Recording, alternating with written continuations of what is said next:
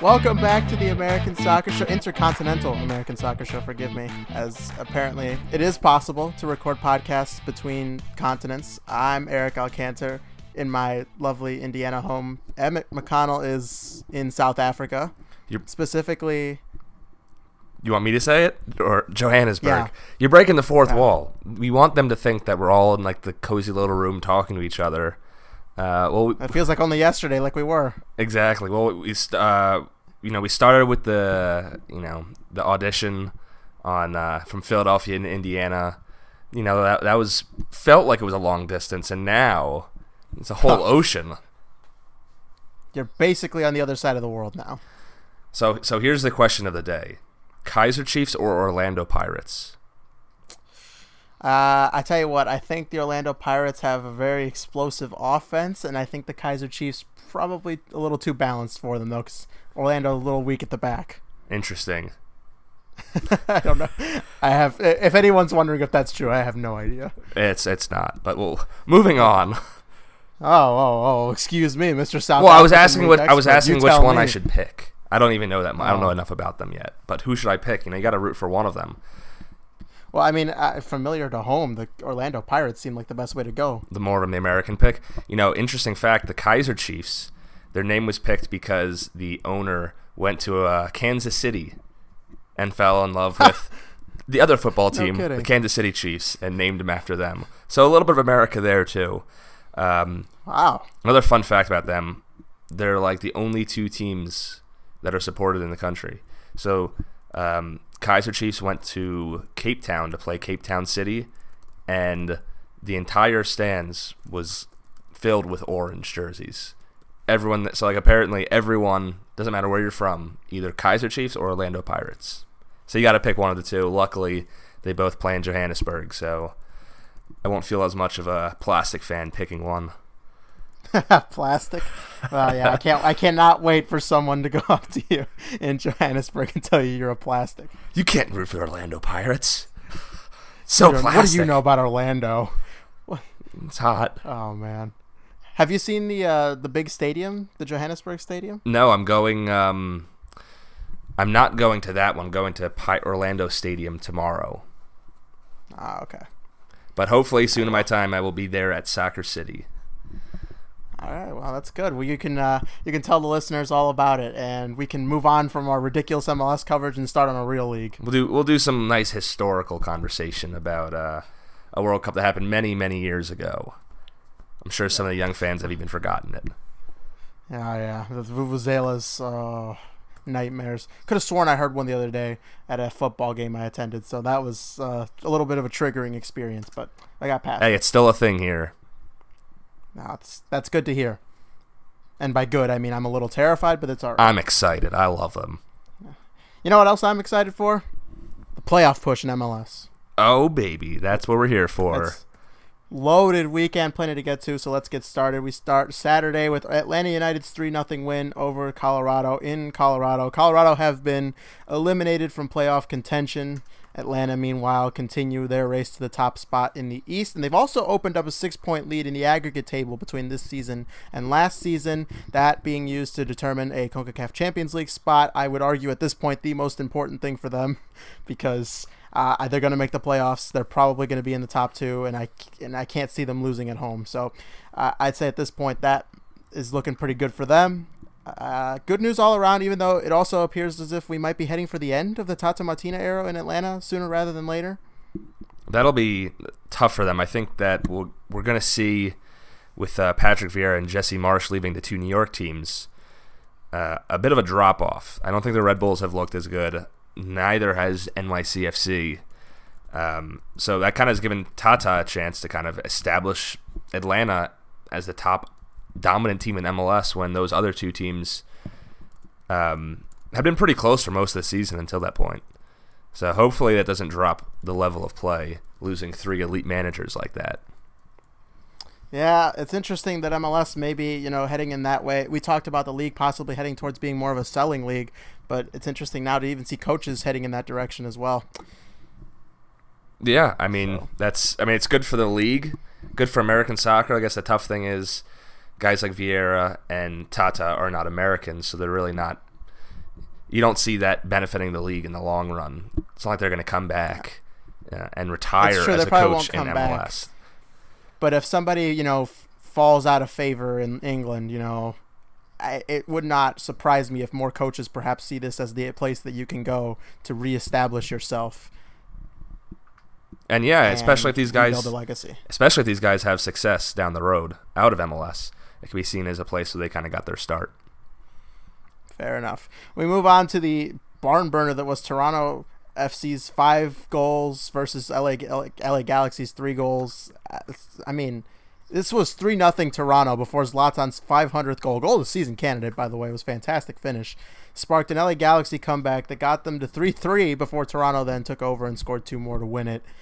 Uh, since we last spoke, Sigi Schmid stepped down from the post and has been replaced by Dominic Kinnear. So the Galaxy apparently going for that late season, let's fire the manager and see if we can get a burst. That has not happened. And I think it's a thing of too little too late. What do you think? Yeah, they have such a long way to go. I mean, they have the attacking ability. We've seen that. I mean, three goals in the road.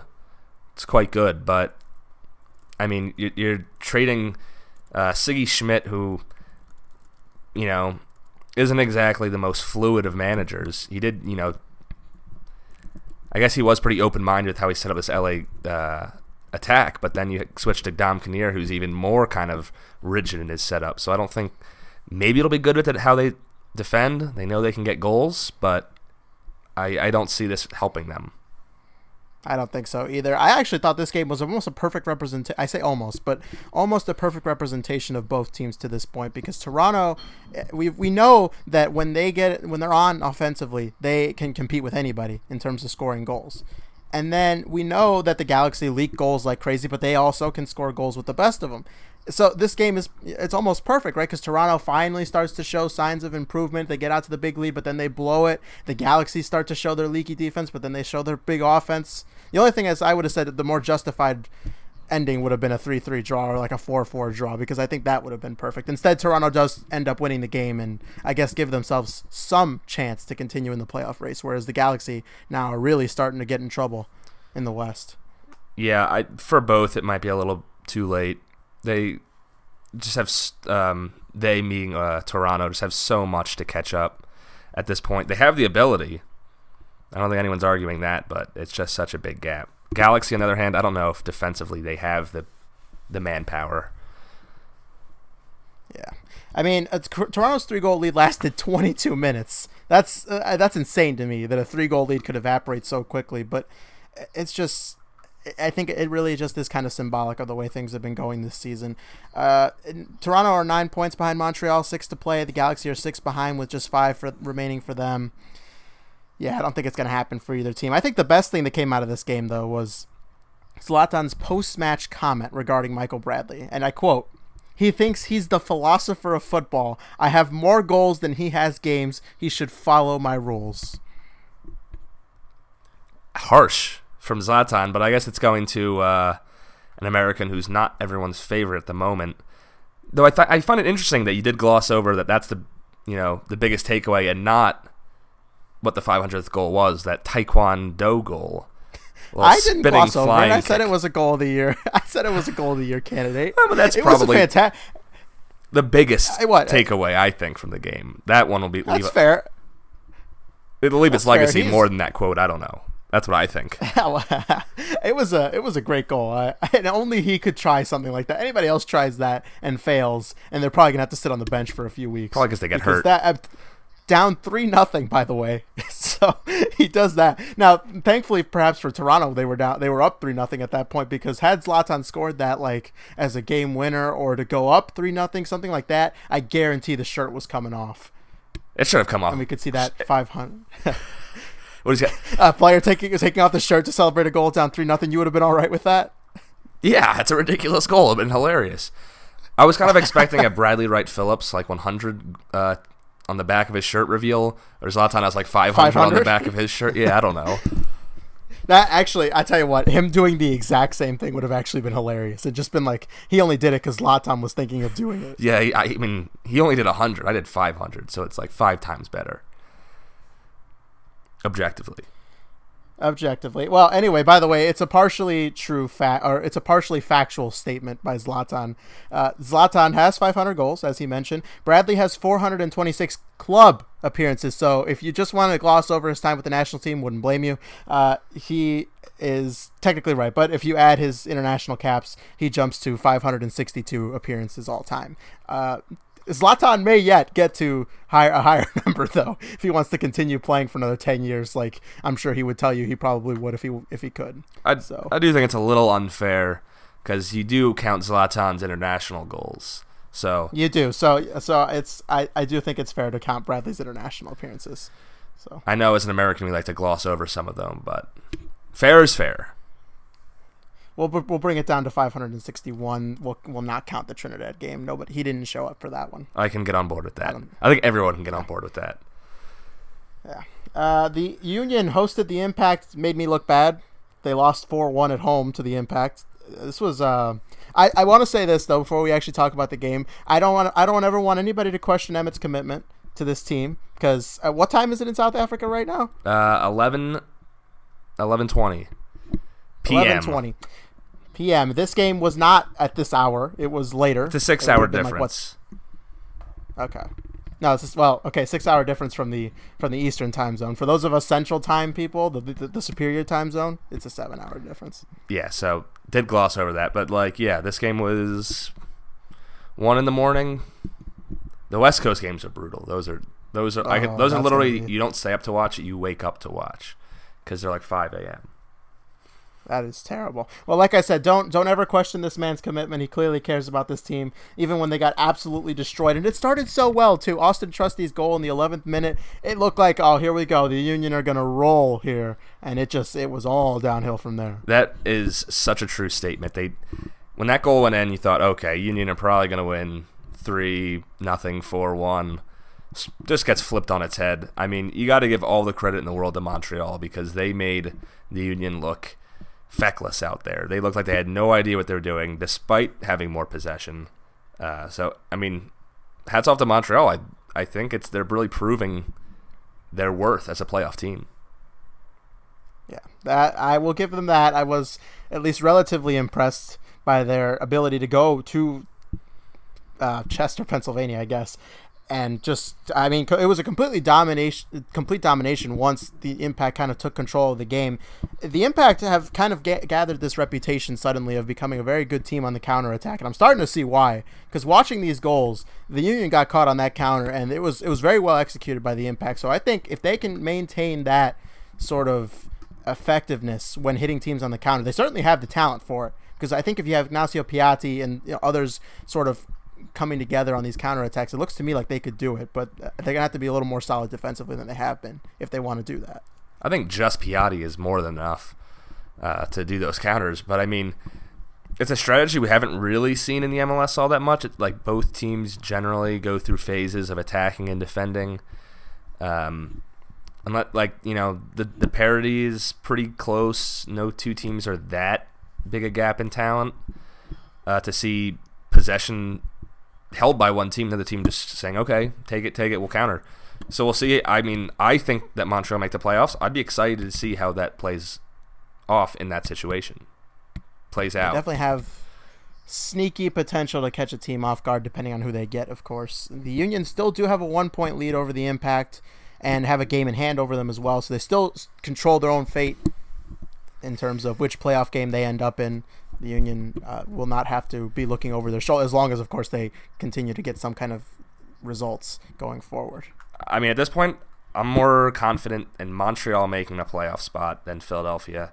Just looking at the remaining schedule, uh, Montreal hosts New York City, Columbus, uh, Toronto, and New England, and goes to DC. Philly doesn't really have maybe has one easy game. They have to go to Seattle, host Sporting Kansas City, which is a game right before their Open Cup final, so probably going to be a tough one considering it'll be mostly backups. Columbus, New York Red Bulls, New York City FC, and then they host Minnesota is probably the one game you say, okay, you need three points from that. That's a that's a win. Yeah, uh, well, we'll see. Uh, I don't know. I, the only thing is I don't trust Montreal's consistency. I know they just beat Philadelphia, and I said that I, I wanted to see some kind of result from them to gain my trust, and so this is the kind of result that could do that. But I, I have to. I'm to have to see a little more before I'm ready. I am ready to say that I do think they're probably going to make the playoffs. I think that they have enough to hold off DC United. So, so I, I will give them that. I mean, yeah, like like I said, I think we'd be more likely to see Montreal and DC make it than Philadelphia and DC at this point. Yeah, I, I still think Philadelphia's getting in. So you have more I, faith I than most Philadelphia fans. I'll tell you that. I I agree. I could probably see that, but I, I don't know. I think that they've shown me enough to believe. But if they if they I'm just letting you know this now. If they make me look bad on this one and they don't end up making the playoffs, it is the last time I'm ever doing it. So they better hang on. The first and the last. It would be the first and the last that I ever do this. So we move on to the the the the probably the worst game of the weekend in terms of things to talk about. FC Dallas zero, Columbus Crew zero. This game had 26 shots, of which three were on target.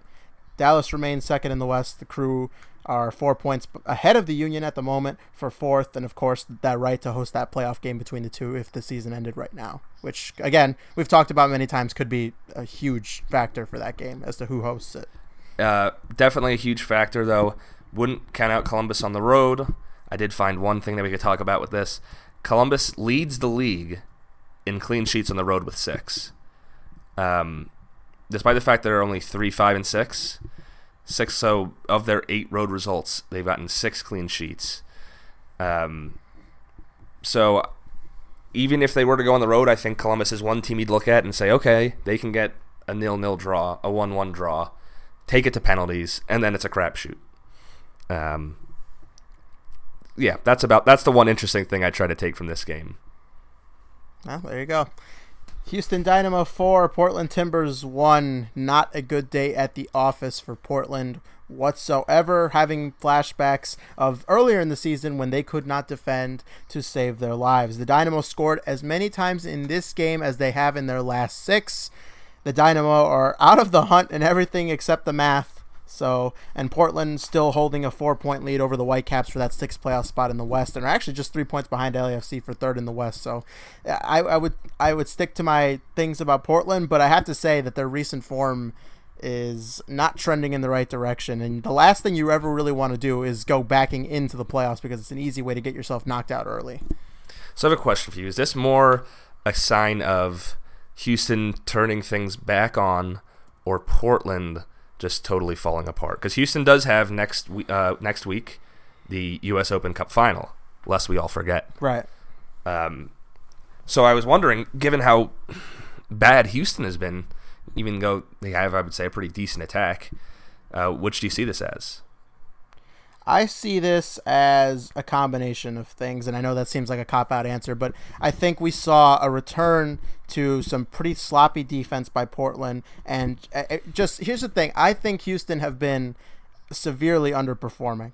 So you combine the fact that Portland didn't exactly play their best in this game with the fact that Houston seemingly finally found some kind of connection on offense. I mean, it, that stat I gave you four goals in six games is a terrible, terrible thing to do, especially in this league where the goals come, you know, let's be honest with ourselves, the goals come more often than they probably should.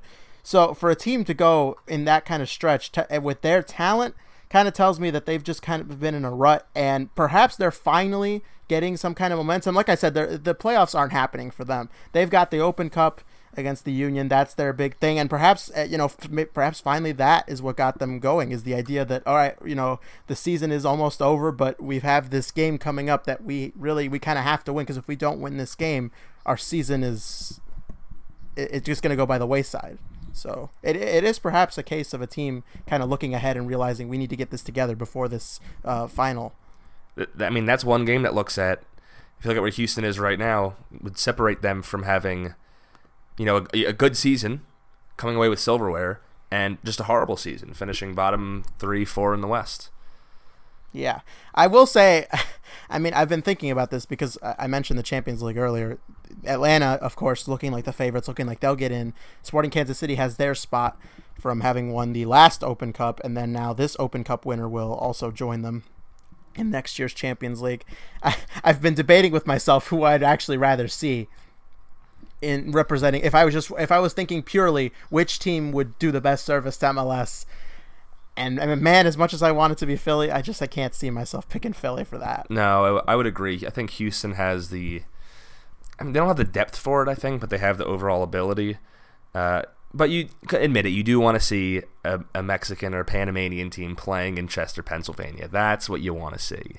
I do kind of want to see that because early March, late February. Can you imagine what the weather will be like up there? Yeah, it'll be. Actually, I'm sure you can. Yeah, I, I, I can. Dude, I didn't need to think too hard about that one. uh, that'll be interesting. Either way, it's definitely not someone who's in the same echelon as Atlanta or Sporting Kansas City. So that'll be an interesting look in the next Champions League. It will be. So this always seems to be one though. Colorado this year. Uh, oh, Colorado this year. Forgot about oh, them. Lord. Yeah, so it's uh, probably just going to be similar to that, unfortunately, where we went into that one thinking no chance. Real Salt Lake won, Minnesota United won. Real Salt Lake have gone unbeaten at home since they hosted LAFC back on March 10th. Quite good. That's that's the kind of that's the kind of road or I'm sorry, home record that Real Salt Lake have going. Uh, evenly matched game for the most part. RSL, I actually will think they f- will feel that they probably should have come away with three points here, especially at home. I mean, disappointing given how they have played at home, the dominating performances. Um, yeah, I mean that's it was kind of a letdown, especially against the worst team on the road in Minnesota United. Against one of the best home teams, so Oh, surprise result. Yeah, I had think. for- I had forgotten about that Minnesota United's road record being not great. It was also a great atmosphere, at least from the you know the video that I was seeing of it. It seemed like the crowd was really into it, which is good for them because uh, obviously if they can continue to hold that spot, they will host a playoff game.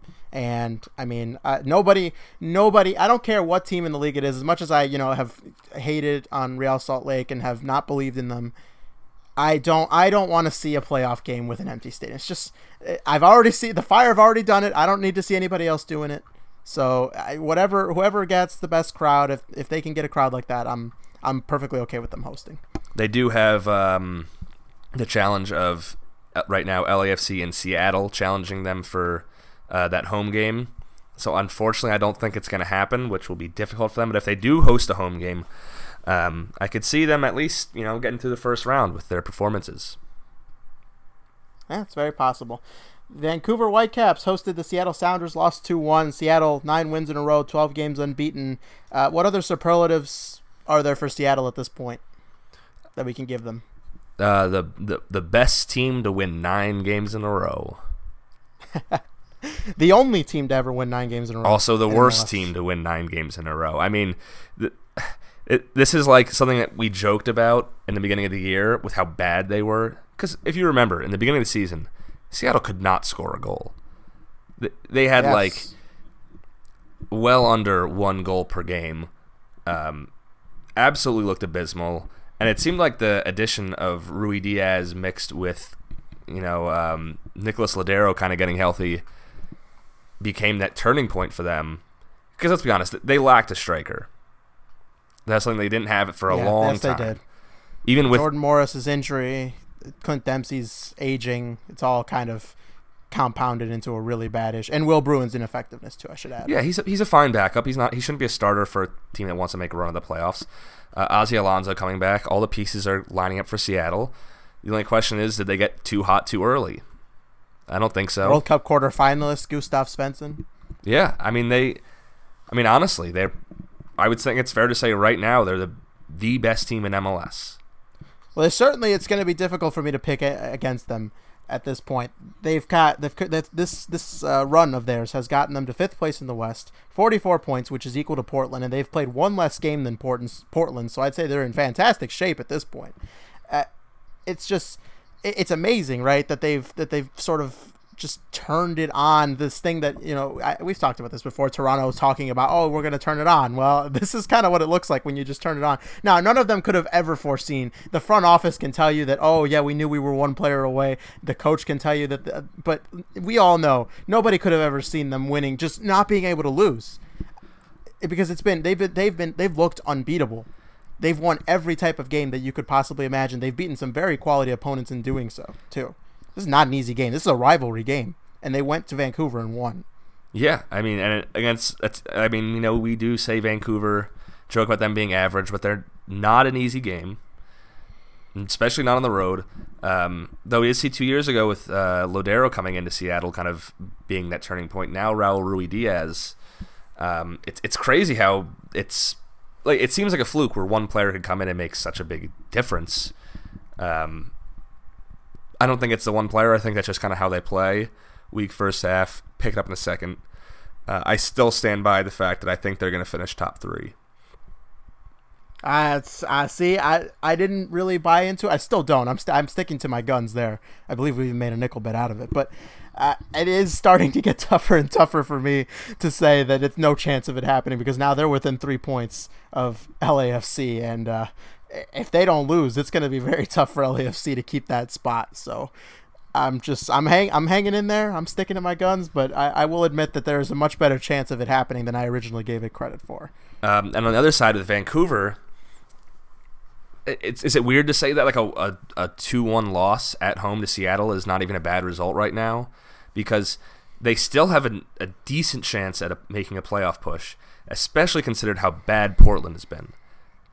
I think we look at the rest of the West playoff teams; they look pretty solid. It would be theirs to lose, but with how Portland's playing, Vancouver has a real shot at this. Vancouver definitely has a real shot at this. I don't think it's going to happen. I don't know that they have I don't know that they're going to put together enough good results to get there. But eh, they sit four points out, six games to play, and I mean, I, I don't know. I just I, I find we've we've had this discussion before about how how average I see Vancouver, and I I struggle, I guess, to see where it's going to come from because I, I, I see your point about Portland's form. It's not been it's not been great, and only recently did they get out of a snide where suddenly they couldn't buy a point right? So that's the, really the only reason this is even all that close. I, I think that I think that the numbers are telling me enough. I think that Vancouver having a negative eight goal difference, Vancouver being uh, scored on almost at will at times by other teams, I, I think that's all going to come crashing down on top of them. I just don't see them getting enough points to get past Portland. I agree with you for the most part, but I do want to say that that was basically how we viewed RSL until they started slaughtering opponents. yeah, but I tell you what, if Vancouver beats uh, whoever it is that they're playing next, Dallas, if they beat them six nothing or six one, some crazy scoreline like that, I will come back and I will issue an apology. Well, so they do have a half-hearted one, of course. They have a couple difficult games: Dallas, Sporting Kansas City, both at home, at LAFC, at the Galaxy, at Toronto, and then they host Portland for the last match uh, of the season I mean, all honesty, that last one that could be massive, especially considering how bad Portland's been. It could still be within reach by that point. If you want to give a sneaky game of, you want to play a sneaky game of what game will be selected for national TV, that right there could be a really big option for that late window that they're going to have for the Western Conference I mean, on decision day. It's a it's a Cascadia derby. It could be a playoff contending uh, game. I all signs point to yes for me. That's very real possibility. Like I said, I and so if it were to come to that, I I do think Portland would get it done. Even in even in Vancouver, I think they would get it done. No, they'd have to. Uh, and I think they have more talent, and they should be getting it done. But we will see. I I I'm starting to lean towards Vancouver more and more now. I started to, and then I thought this team still brings on Brek Shea as a impact sub. Isn't he a so. designated player? I, I, every time that guy moves to a team on a big contract and starts the first ten games of the season, I am baffled. Some things are just un- unexplainable, man. Some things are just unexplainable. Speaking of results that you probably wouldn't think much of until you kind of looked a little deeper, LAFC hosts the New England Revolution. They get to a 1 1 draw. I, I would say this if you just ignored the fact that New England kind of desperate for points right now, this is a fantastic result for them. Going to LA and getting a draw, and I would argue at times looking the better team, yeah, I would say that this was a fantastic result for them in a vacuum. Yeah, and I mean, hard to disagree with that. LAFC are a good team. Um, they I think have cemented themselves as a top at least four team in the West. Safe to say. Um, on their day, they can put four or five past anyone. The problem being that New England is still five points out of a playoff spot. And yeah, that you need wins. That's not helping. Yeah, you, you, you need more than just the draw. So unfortunately for them, what is a good result in theory is not such a great result for them now when they they absolutely need more. And I think if you're LAFC, you want to make a solid push for getting a buy in that first round. And they're three points off currently, uh, off Dallas. They can still do it. Um, they have, I would say, probably one of the easiest remaining schedules San Jose, Chicago, Colorado, Houston, Vancouver, and Sporting Kansas City. So, I mean, unless it kind of fall apart, I they should probably be giving a serious push for second place. On the other side, they should. New England Revolution doesn't have a bad schedule either. Um, they play Chicago, Orlando, both at home. You have to say, okay, that has to be six points. Um, they play at RSL and at Atlanta. Okay, there's gonna be tough. Assume it's a, assume it's a loss at Toronto. Maybe pull out a draw, and then last game of the season, hosting Montreal could be another big one. Yeah, that uh, that's another one there. Well, I mean, actually, I guess they could both be, they could both be done. Uh, Montreal versus New England, and then in the late window doing Portland and Vancouver. But yeah, that that could be a big one too. I I, don't think the New England Revolution have it in them uh, to make that kind of push. It just I know you mentioned the schedule, and it's there. Certainly, it's there for them to give it a shot. But I think that they've already had their shot, and they've kind of just been unable to capitalize on it. I unfortunately agree with you. Uh, the saying "form over fixtures," I think, is going to hold true for New England. Uh, they just haven't looked good enough recently. They've been you know, they fell from that playoff spot early in the season. They got too much work to do ahead of themselves. Speaking of teams with work to do, the San Jose Earthquakes got pummeled at home by Sporting Kansas City 5 1. This team just can't seem to buy anything against a team that's not FC Dallas or Minnesota United. So, uh, what's happened here is that they've now fired their manager, by the way. So they're no longer being managed by Mikael Stahre, who was his, on the first year on the job, right? Yeah, so. that's that's a tough uh, tough ordeal. Um, we'll see if not sure what they expected. yeah, I mean, we'll see if it makes any difference. Maybe a new manager will turn things around, but I think we're looking at a uh, wooden spoon candidates. San Jose, bottom of the league. So, all right, what if if you're San Jose, there there have there have there are plenty of options out there right now. They they've got an interim manager, Steve Ralston. I'm sure he'll finish out the season. But if I'm San Jose, I mean I'm I'm backing up the Brinks truck for Caleb Porter. How how is it that that man still isn't employed? Uh, he wants a vacation. Don't know. That's the I, I that's the only thing I can think of, unless he's getting some kind of like contract payment from like his last contract, right, where he's like getting paid to do nothing. That's about the only way I could see like him just not being interested in coming back because the amount of vacancies that have come in MLS this season for them not I mean, I haven't seen Caleb Porter even like rumored for any of these things. But okay, imagine yourself in your in his situation, right? If if it was me and someone said, "Oh, you want this job?" Yeah, I would take it. But if you're Caleb Porter, the, the Galaxy job, the Earthquakes job, those are no win situations. Like, okay, with the Earthquakes, you take over next year. What is going to be a success if you don't finish dead last? and I mean yeah, that's, that's, that's true, but there's only well to be fair, there's also only one way to go up. It's the worst team in MLS. You can't possibly do any worse unless you do just as bad. In which case, you know, kind of there goes your legacy. Um, same thing with the Galaxy is if you don't if he tried to take over for the Galaxy after Schmid, what what does it say about him if they don't make the playoffs? I think it kind of tarnishes him. You wait for I I can see why you'd want to wait for a, a better opportunity. That's just me. Yeah, I mean it's possible. It, it's possible that he feels that way that he's waiting for the right job to open up. I mean, I could definitely see why he wouldn't want anything part of Orlando City that has clearly turned into a disaster under everybody that's been there now. So the dysfunction there probably goes well past the players and the management on the field. I I don't know. I just if I'm San Jose, I'm really trying. And there is also a rumor that they're after this other guy whose name currently escapes me. So I will get my producer to tell me who he is. Um, But I, I, I did hear this, about this, but apparently he wanted uh, the the salary demands were too high, and they San Jose has backed off. Oh, wait, are we talking about the same guy here? Or are we talking about Caleb Porter? No, no, no. We're talking about the same guy whose name also Okay, escapes me. South American coach. Yes. Ah, yes. Okay, so we are talking about the same guy. Yes. Uh, and as, like I said, as soon as I figure out what his name is, I do. Oh, here's the other thing too. That guy has been kind of quietly been brought up in the national team discussion, and now that's a guy that I would say, oh yeah, all right, let's bring that guy in. I'd be really excited to see that. Just be some something completely out of left field, The, but that's not going to happen. the correct answer for both teams in this situation is David Moyes. I don't know why it hasn't. Don't. What? Ha, oh no, you are not going there. Tell me you're not serious. No, I'm not serious. But Okay. I mean, if I if I was San Jose, I would be serious about it.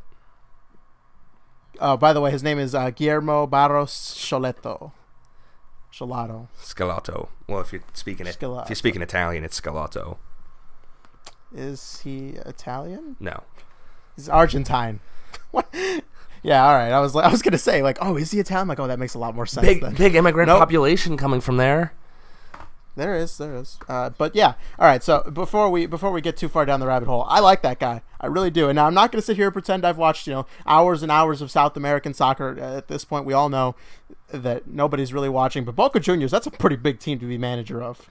That's that's I would argue number one, if not for sure number two in South America. That's no small feat. That's a very hard place to manage. They expect you talk about short leashes. You have never seen a short leash until you've gone there. So that's a man that if he were coming anywhere near the U.S., I would be 100% on board with whatever team wants to bring him on.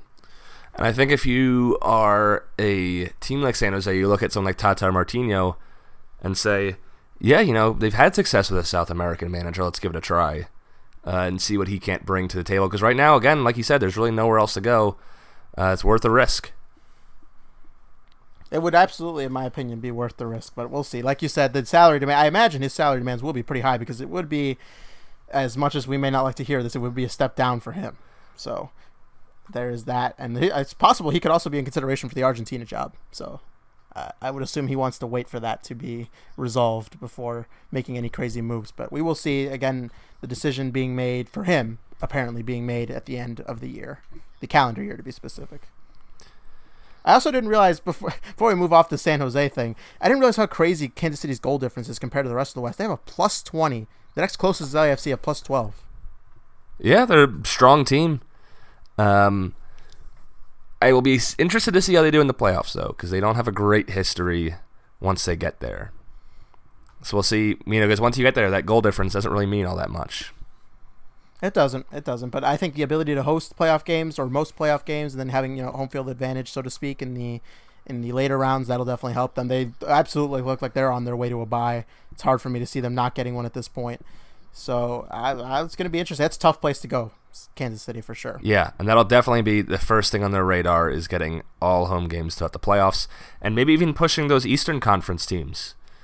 Uh, and because they're they're not too far, six points off Atlanta. Maybe they could try to sneak up off them. Oh, and the supporter shield now. Wouldn't that be big? A a double. Do a double.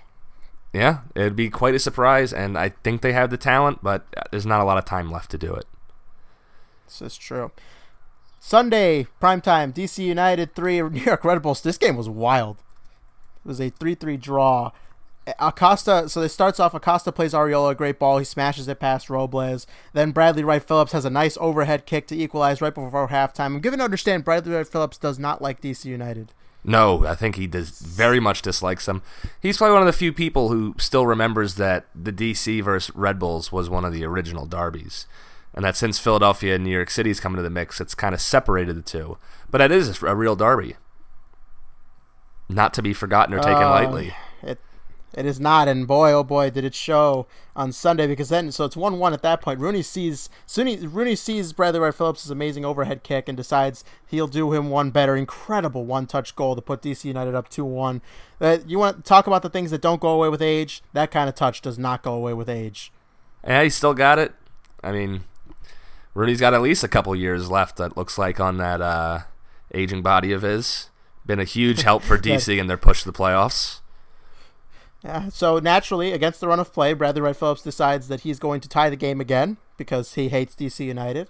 And then Rooney will actually leave this game with some regret, in my opinion, because he had two really good chances to put DC United up again, but he couldn't do it. And seemingly, Acosta bailed him out in the 87th minute. It was a great chip over Bill Hamid. That guy, he has been an absolute star this season.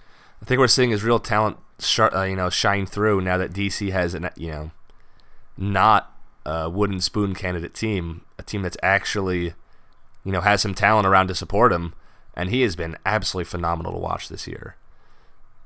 He has been. It's been a pleasure. Then Bradley Wright Phillips, he decides he doesn't just hate DC United. He absolutely despises DC United. Scores his third goal, gets the hat trick, 90th minute, gets the Red Bulls a point on the road in a game that they honestly did not deserve a point in. And I mean, for the Red Bulls, it keeps them in the chase with Atlanta at the top, but way, way more hurtful for DC at home. A game that if they won would put them within striking distance of Montreal and Philadelphia. That's got to hurt. Yes, yes, it would. It will be seen as a very big missed opportunity for DC United. They needed this one. They sit four points behind Montreal with a game in hand, but that's it. But that's to me, that's it now. The games in hand thing that we've been talking about it so much, it's that's it. It's gone. They've now now it's all on them to show that they belong in the playoffs. They do have one on Montreal. Unfortunately, with how Montreal playing, like I said, I see it more likely that DC overtakes Philadelphia, who's five points ahead right now, than Montreal. So, um, still a tough I mean, tough for all of those teams. I mean, it's crazy to think that you have seeds five through nine all challenging for a spot here. Uh, eh, maybe we can kick t- Toronto out. The fact that they're nine points back might be a little too much. Um, but it'll be an interesting race and almost like a race of attrition. Is who wants at least. Well, here you go. Because you because are you ready for this? I'm ready. It is this weekend. Uh, well, wait, not this weekend. Next weekend. DC United versus the Montreal Impact. And so that's the next game for DC United. That's it's big time. Yeah, they host the Impact. I mean, say this host the Fire. That's a win. Should be. Uh, they go to Chicago in the last game. That's another three points. Should be. Uh, they host New York City, Toronto, and Dallas. Three tough games there to host. Um, it's oh they don't leave, they don't leave DC again. That's right. It, That's crazy. I think it's having the rest of your games be home is going to be huge for them. And that game versus Montreal is could put a nail in the coffin. If if Montreal comes out with 3 points there, it's going to be tough. Very tough even with four remaining home games to five remaining home games to come out with a playoff spot. It will be tough and they but they'll they really will have to earn it now.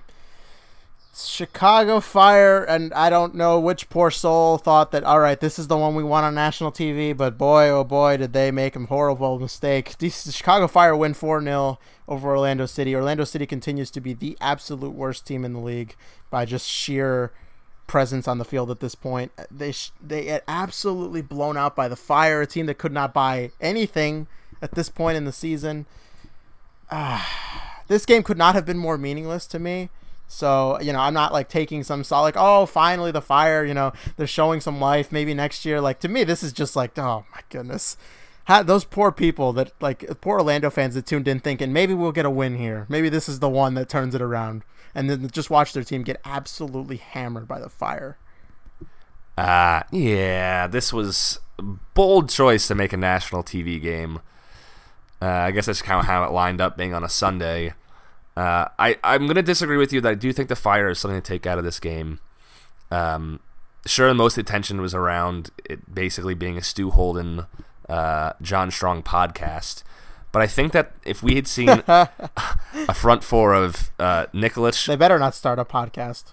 that we don't need any more. There's already too, there's already too many podcasts out there. Yeah. They don't need any. We don't more. need any more.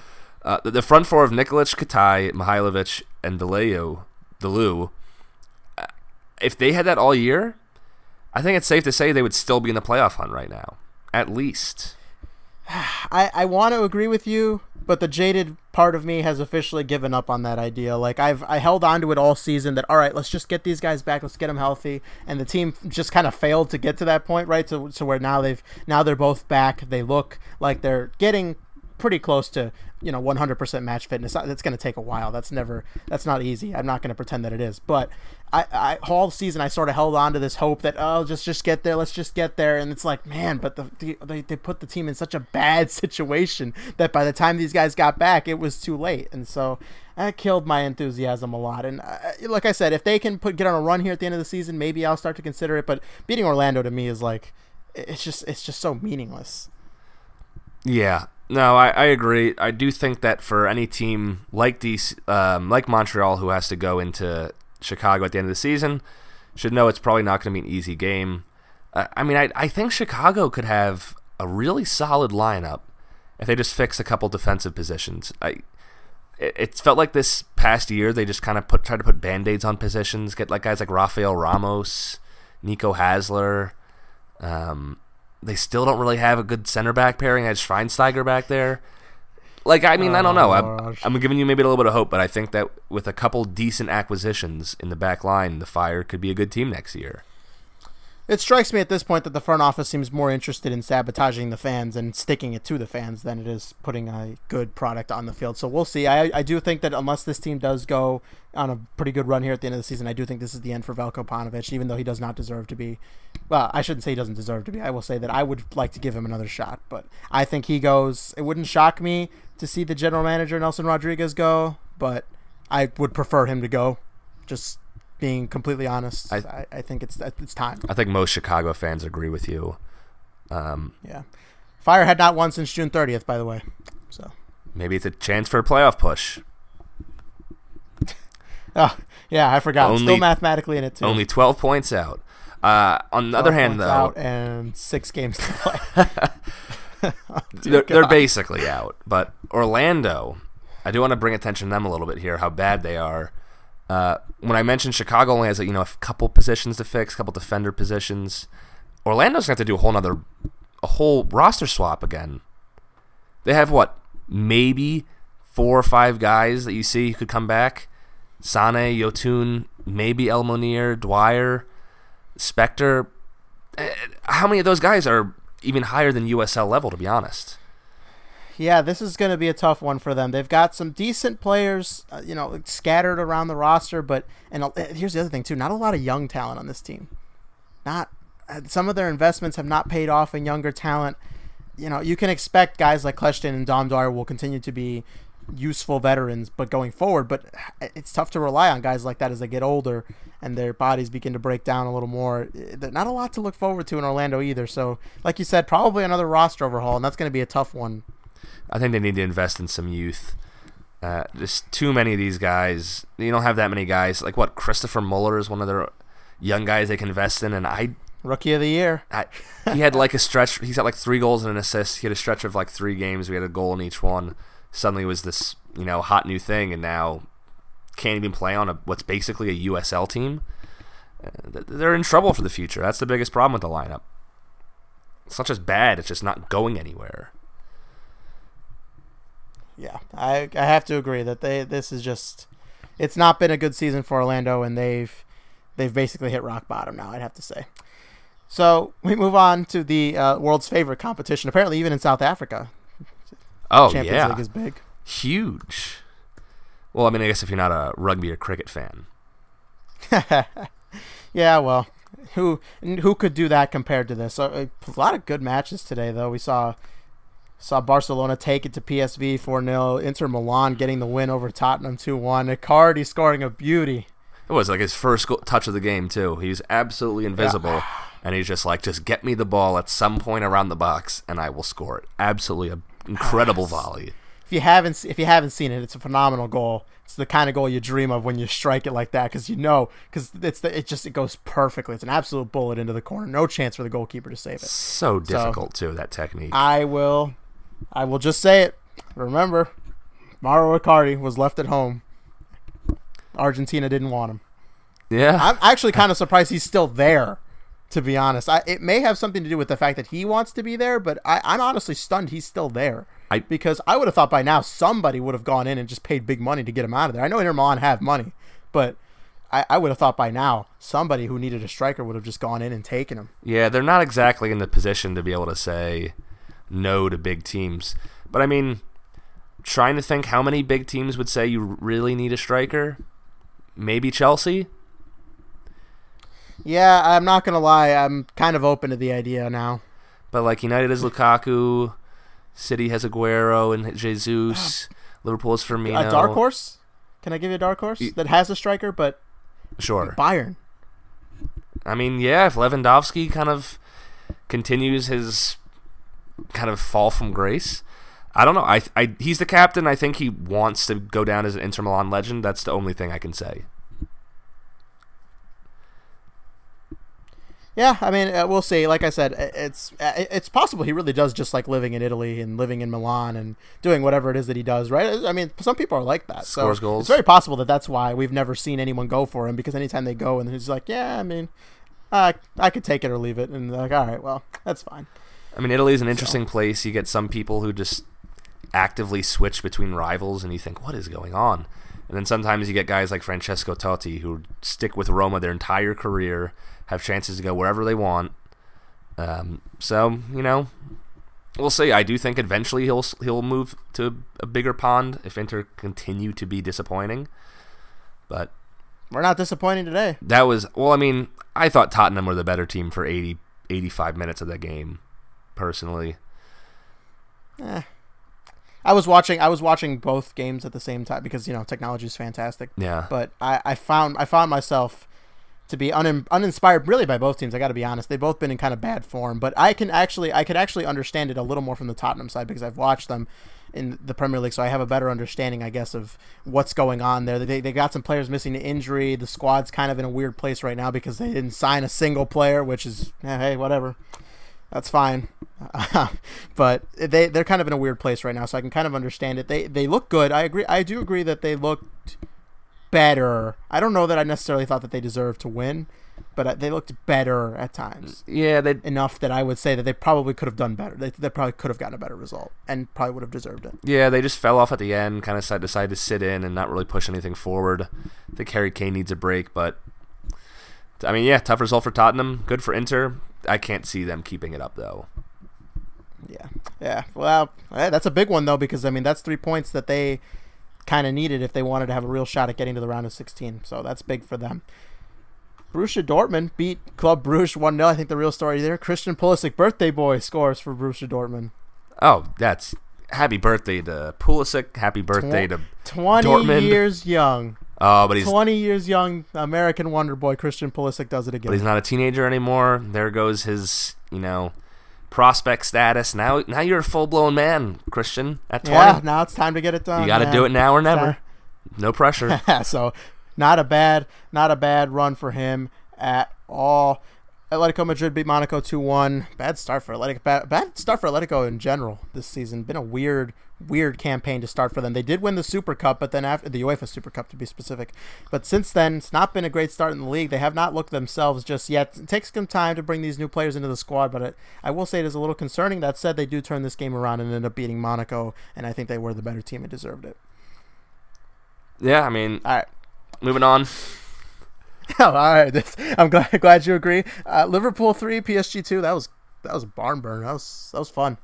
Again, but watched both those games simultaneously. very interesting. I thought my big takeaways it looked like Neymar had no interest in going to ground. Despite contact, he stayed on his feet, tried to ride challenges, and it seemed to come back to bite him a couple times. He loses the ball a lot. Um, uh, good result for Liverpool. I mean, they kind of pulled that one out at the end. Again, they, they almost pulled. Um, I mean, P- PSG almost stole it from them. So it's a really good uh, f- I guess from their perspective to see that they can kind of turn turn it around after kind of letting it drop. Uh, on the other side, not impressed by Mo Salah so far this year.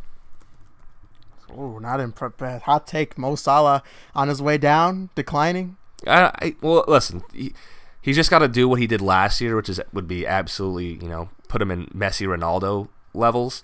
So don't tell that to Sergio Ramos. You don't dare compare anyone to those two anymore.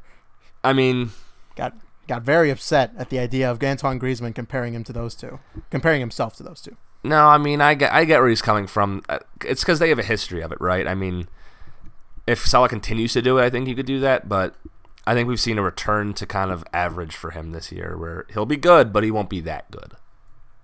Yeah, well, it's gonna it's a tough season to replicate, like you said. I I certainly wouldn't expect him to be able to match it because if he did, like you said, it would really turn him into an elite level player and would I, I would argue enter like one of the two best like one of the best two season stretches anyone's ever had. So it is tough to expect him to do that again. But uh, I do think the expectations, right or wrong, are higher for him now because he set the bar there, and he's going to have to kind of deal with that as time goes on.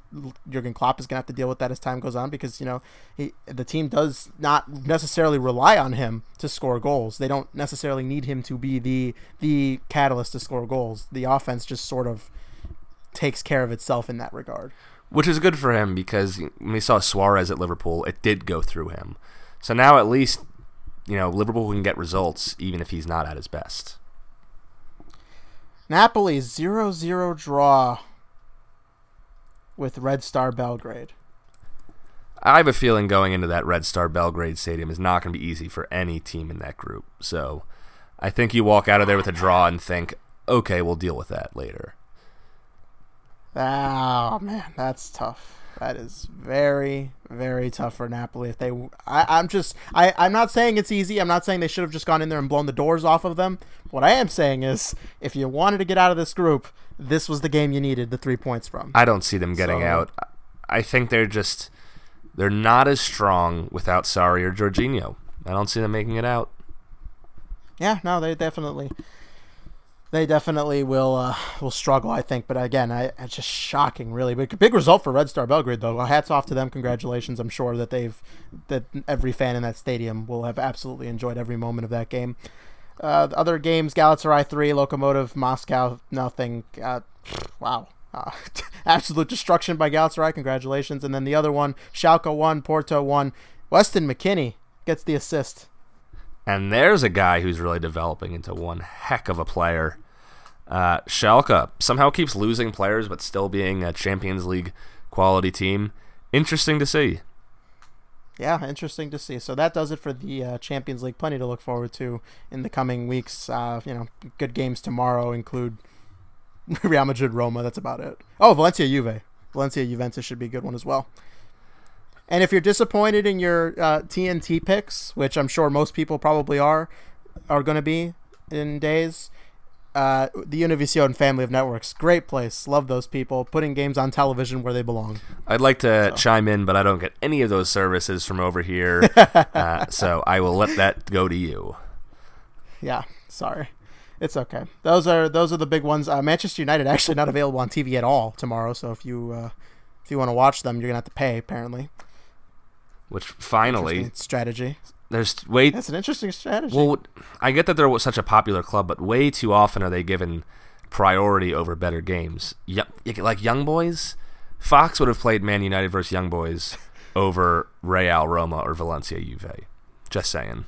It's it's possible they would have, but remember Fox did like FS1, FS2, the Fox Sports networks, and then Facebook Live. So like I think they probably would have made the cut somewhere in there. All those games that we just mentioned, somewhere. Like Manchester City, Lyon is actually not a bad matchup in and of itself. So I was I was a little surprised to see it, but they did. But like Univision did end up picking City, Lyon over Manchester United Young Boys. So, I mean, yeah, I don't know. We'll see. These things develop quickly. Also, these things develop quickly. But my favorite part is that Chelsea will be on TV on Thursday. Good old Europa League. You know how much I love the Europa League. Love that oh, thing. You know the American Soccer Show is huge fans of the Europa League. I will hope Europa League special coming on Thursday. I plan on watching each and every one of those games. All of them, all at like, the same time. Oh God, I don't even. so many screens. uh, but don't forget, um, if you know maybe European competitions aren't your thing, the brand new inaugural first ever Campeones Cup between the champions. God. Wait, so Campeones is just Spanish for champions, right?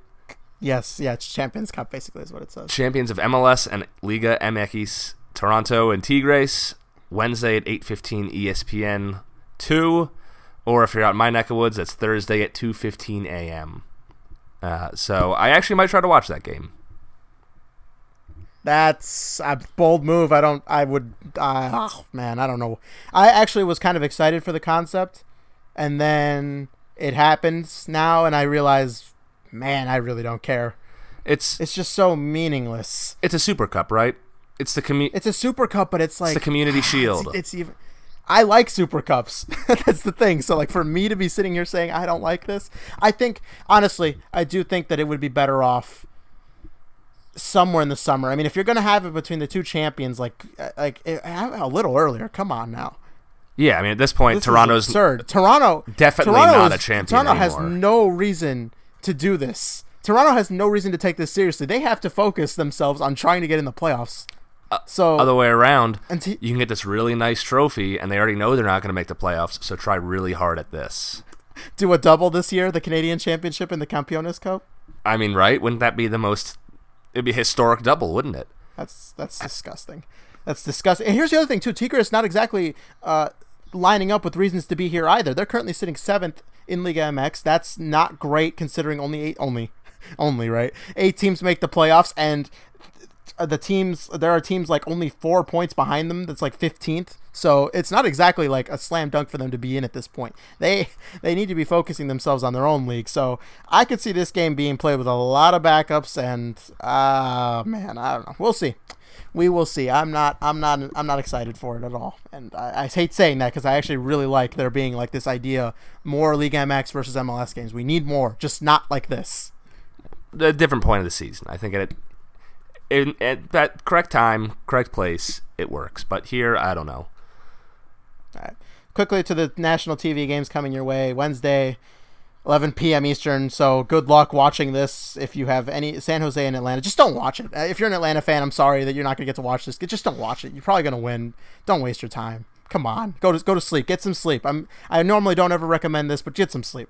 Alternatively, if you're from South Africa, you wake up at 5 a.m. Not a bad option. Okay, it is a bad option. I'm sorry. That's a terrible option. There's got to be better things on at five in the morning. I don't care what what country it is. Uh, Saturday, two thirty Eastern, Univision Deport. That other one was Univision Deportes too, by the way. Uh, LAFC San Jose. San Jose might want to call the network here and get themselves kicked out. I don't necessarily think they need this anymore, but poor guys are going to get featured twice this week. Embarrassed on national TV against two of the best teams in the league. What could be better? Nothing. Nothing could ever possibly be better. California Derby. What more could you ask for? Uh, Sunday, 1 p.m. Eastern, ESPN, Philadelphia Union versus Sporting KC. How about that? Union getting on national TV. Something to keep in mind for the Union. Probably see some backups given their uh, Open Cup game next week. Uh, so I don't want to say this will be a blowout for Sporting Kansas City because it is a Union home game and they have decent depth, but uh, probably they don't expect as much from the Union as you would from a team contending for the playoffs right now. Yeah, we'll see. That should be that could be an interesting one, depending on how the Union can kind of shore up defensively. Because I know Sporting Kansas City is going to have a plan, so that could be an interesting one. Sunday, then 7 p.m. Eastern, FS1 Galaxy hosting the unbeatable Sounders. I doubt the Galaxy are the team to do it, but I suppose anything's possible. This league's stupid and crazy all the time, anyway. And people want to see Zlatan, so that's a thing. Yeah, that, that is a thing. My match of the week, Atlanta United, Real Salt Lake. I want to see it. All right, this is it. This is their audition for me. Real Salt Lake put up a good performance here, and I will apologize next week. On air in front of in front of America and in South front Africa. of the entire every no everybody in the world. Remember, this is a worldwide podcast. So anybody, I will apologize to Real Salt Lake. I'll apologize to Nate Smith, who did respond to me on Twitter, thankfully, and we'll we'll be good. My pick, um, you would you would think I'd go with the Union having a national game, but I'm actually going to go with the Toronto New York Derby. That's right, there's two of them. Actually, not Toronto, Canada New York Derby. I'm sorry. Montreal hosts NYCFC. Red Bulls host Toronto. This could be big in the playoff run. Uh, Toronto, basically their last chance here to make any push, and Montreal, uh, you know, another another pos- position where they're kind of on the line here against New York City. So two games, big impacts on the playoffs. Excited to see it. Yeah. Uh, one more thing before we jump out of here. We've already jumped the shark on time anyway, so I might as well just get this out of the way. Did you see that article about the third UEFA competition that they want to do? I have not. Do explain. So UEFA. Now, when I saw this, I thought, "Oh, here we go. This is it. This is the Super League that we've been hearing about for years. Like, this is it. We're gonna ruin everything. I'm gonna flip my bed over and I'm gonna get, cry, right? Because this is this is what I've been waiting for. This terrible Super League that they want to do. No, they want to do a tertiary competition of Europe where you will get more like mid-table sides competing against one another. Is the rumor? So Europa League. So yes. So so no. Oh, I did hear about this. This is Europa League 2.0. Yes, a second Europa League basically for these teams. Now, I've I've given this a lot of thought, right? I've I've thought to myself, okay, look, I'm a Chelsea I'm a Chelsea guy, so I don't I, I don't deal with these kinds of things, right? I'm barely ever in the Europa League. Barely. And to me being in the Europa League is kind of like this this horrible just inconvenient thing unless you win it then you look great, right? But I, I have I, I've, I've said okay I can understand that though because now that the Europa League gives you a Champions League spot I can understand why a team would want to take it seriously. So I then tried to put myself in the shoes of a Leicester City fan of an Everton fan. These teams that it's a, it's a blessing if they get to play in the Europa League, right? They see it as a great opportunity to expand their horizons a little bit. Well, unless of course you're like West Ham, in which case you just get eliminated and then in the uh, in the qualification. Or Burnley. The tour of Europe is canceled. Or Burnley. Or Everton, who got absolutely humiliated in last year's group stage. There's always one. So there's always at least one English team making a mockery of themselves in this competition. The point is, like, so okay, I tried to see it from that perspective, and I thought, okay, would it be pretty cool for Everton to like, or like a Burnley to be able to say, oh yeah, let's go to, let's go to Spain, let's go and have an away day at like uh, Bilbao, right? I'm like, okay, that could be kind of fun, right? I mean, I would think Bilbao's probably better, but uh, I mean, you never know until you play, right? I I agree. I think it's uh, a, a new interesting idea because you look at the last Europa League champions Atletico Madrid, Manchester United, uh, Sevilla before that. Um, Sevilla before that, Sevilla before that. Yeah, Atletico Madrid before that. This is a competition that is still usually won by a Champions League level team who just happens to not make it. Looking at a team like Chelsea right now, have to think they're favorites for it. So they will absolutely. If they don't win that thing, I know I just said it was stupid and I don't really like it and it's more of an inconvenience. But man, if they don't win that thing, it is going to be not pretty. I mean, yeah, it's for me. It's like Europa League should be an, that opportunity for teams, but there's always three or four Champions League level teams that make it, and that it's mean to say ruin it, but it, you know make it yeah, I understand make it uneven until kind of the the quarterfinals where then suddenly you're saying okay now we have some you know Marseille's and uh, Arsenal and Atletico Madrid and Manchester United's competing and okay now the level's been brought up. But there's not really the chance for those other teams uh, that the competition competition seemed to be built for so now I've so I, I, after considering that walking a mile in you know these mid-table team shoes and trying to get it from that perspective, and then I see okay, yeah, but I mean, is there really an audience for this? And the answer is probably not. I, only the fans of this teams will probably do it. My next thought came to what's the prize for winning because the Europa League has become a competition at least worth watching in the knockout stages because of the prize, the Champions League spot, right?